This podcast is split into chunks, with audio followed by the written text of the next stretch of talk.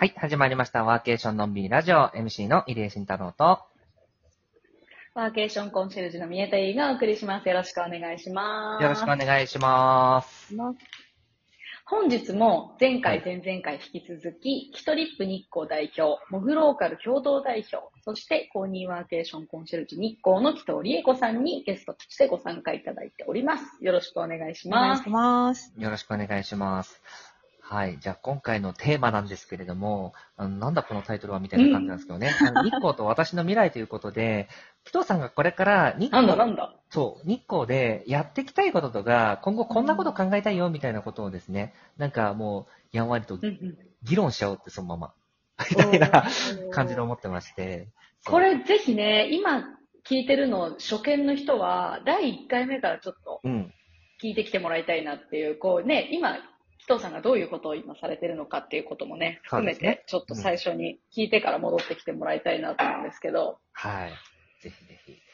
というわけで、紀藤さんなんかちょっとやってみたいなと思うこととか、なんかこんなん作ってみたいなとか、なんかそんなんて、あの、別にまだ表に出してないけど、なんか相談ベースとかでも全然いいし。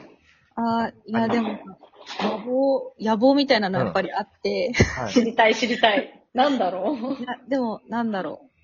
やっぱ日光にめっちゃ面白い人集まってきてほしいと思って活動を始めたんですよ。うんうん。その、ノマドでもいいし、まあ、どんな方たち、種類の方でもいいんですけど、これから何か始めたいとか、いいろいろやってみたいっていう、そういうエネルギーを持った人の中継地点みたいなのに日光を育てたいなっていうふうに思って、で、旅行業を始めたり、その地域活動もしてきたので、なんかこう、そういううねりみたいなのがこう作れたらいいのにってずっと思いながら活動してるおーのは、うん。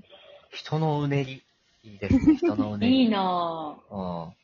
どうですか？も三本うん。なんかその人のうねりっていうところに関して、宮津さんなんかどうですいや、人のうねりって初めて聞いたので、か 僕は今、人のうねりって言ったんですけどね。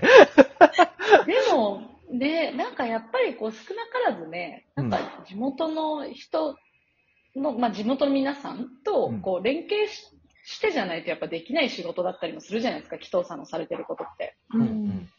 だから逆にこう地元の人たちの思いをダイレクトに一番感じてらっしゃると思うので、うん。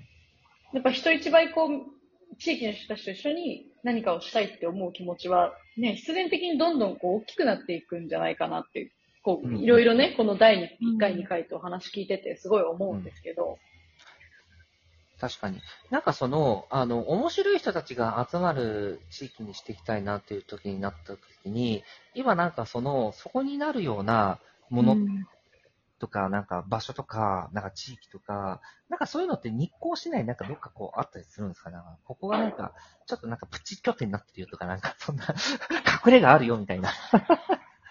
あーうーんと、どうなんでしょう。その私的にはそのいまいちにベースがあるので、うん。いまいちのそのモグローカルのあの拠点があるんですけど、そこにこう、外からいろんな人が入ってきてくれたり、うん。コラボでイベントをやったりっていうところが起こってるんですけど、うん。うん。あの、カラフルっておっしゃったじゃないですか。日光市内とっても広くてカラフルなんで、なんかそれぞれにプチ拠点があるみたいなうんうんうんうん。感じですよね、今。あ、なるほど。え、じゃあそれぞれにはちょっとずつこう、芽が出てるみたいなのがあるってことですか？例えば鬼怒川にあるとか、奥日光にあるよとか、なんかそう、ね、下町にあるよとか、なんかそんな感じになってきてるってあーうーんと、人のうねりっていう点ではやっぱいまいちかな。いまいち。うん。うんうううんーん。ハブですもんね、場所的に。あ、そうです。交通的にも、はい。うんうん、うん。なるほど。そう。でも、いいですよね。なんか、その、例えばよくある、あの、日本のいろんな地域の、その、街で、結構分散してて、どこが真ん中かわかんないみたいなのが、ハブがなんか作りづらいみたいな、あの、歴史的経緯で合併してみたいなのもあるんですけど、日光の場合。合って、なんか、あの、そう、路線とか交通網的に一回いまいちに集まって、そう、あの、温泉の方行ったりとか、日光の社寺の方行ったりみたいな、あの、道筋になってるんですよ。うん、そうですね。はい入り口になってます。そうそううん。なんかそういった意味では、確かにそういうところにハブにしてっていう、ハブになりやすいっていうのは、なんかすごいわかるなって気がするし、そこにこうやって集まってきてんだなっていうイメージはありますよね。うーん。なんか、こんなイベントやってみたいとかってあるんですかここ？うん。聞あきたい。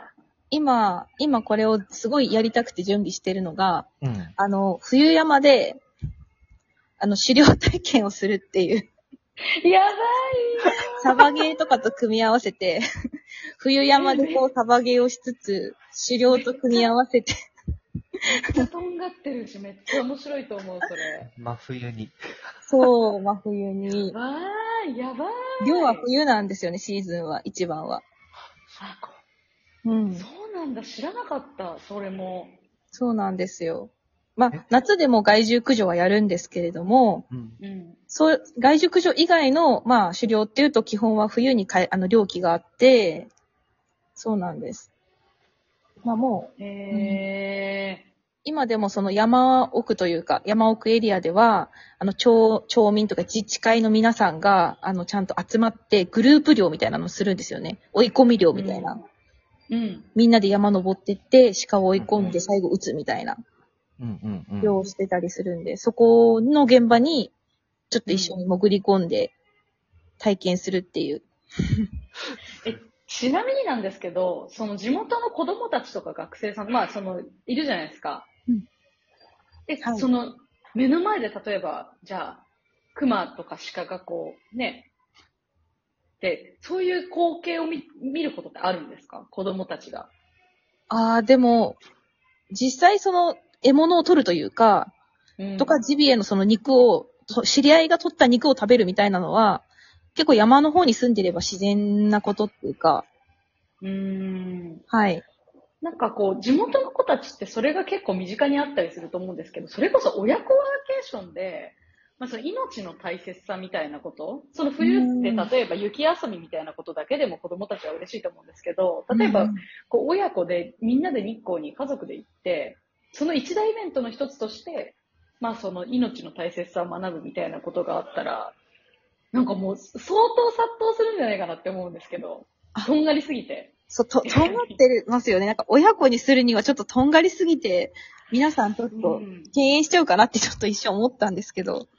あそうだよなんかそこまで生々しいものは見せなくても、うん。こうそうう。いう、こう、本当にいただくみたいなことってこういうことなんだなっていうのってやっぱ学ぶ機会ないと思うので、うんまあ一案あるんですけど、そういうのがあってもいいのかなってちょっと今ふっと思いましたね。ああ、そう、親ト子ラウマになるかもしれない。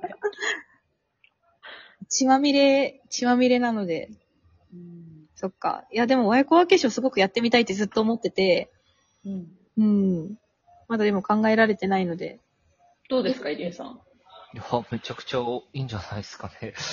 うちうちの子供はすでに富山県魚津市というところでですね、なんか、魚さばいて血まみれになって喜んでたんで大丈夫だと思います。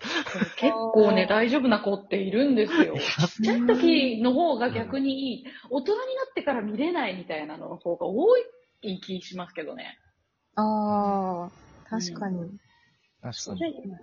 うん。だからそういうのもあり、ありえますよね。で、ちなみにその日光、さっきの雪山っていうところで行くと、やっぱりなんか奥日光あたりになると標高も高いから雪もガンガン降ってなんか積雪もみたいな感じなんですか？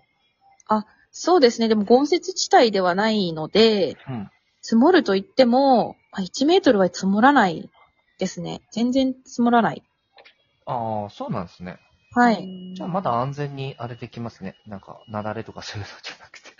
そういうのは、はい、ほぼほぼないです。うん。うんやっぱその関関東平野の、まあ先っちょなんで、その雪雲は山がこうせき止めてくれるんですよね。あ、へー。だから群馬の方が雪多いんですよ。そっかそっかそっか。はい。峠を越えて群馬は結構雪がめっちゃ多いんですけど、うん日光まではそこまでこう、降ってこない。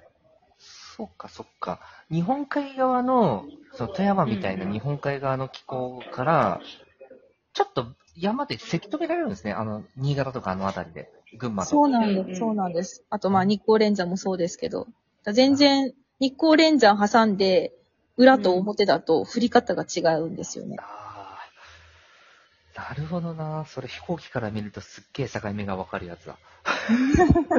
あ、確かに。そうそうそう。急に天気変わるんでね、あれ。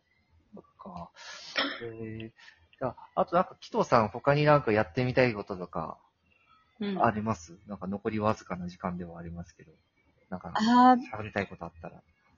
ー、え、どう、いっぱいありすぎてすぐちょっと。まあそうですよね。そうなんですけど。まあ、自分自身もでも、すごいいろんなとこ勉強行きたいなって思いますね。やっぱり日光の、ううんん、日光の声と、その外の声を、ちゃんと両方聞いて、なんか橋渡しみたいな役もしたいし、うん。確かこううまくこの日光の良さっていうのを外に伝えるられるようなに。人になりたい。うんああ、なるほど。僕最近こういうのでよく言うんですけど、ちょっとぜひ京都、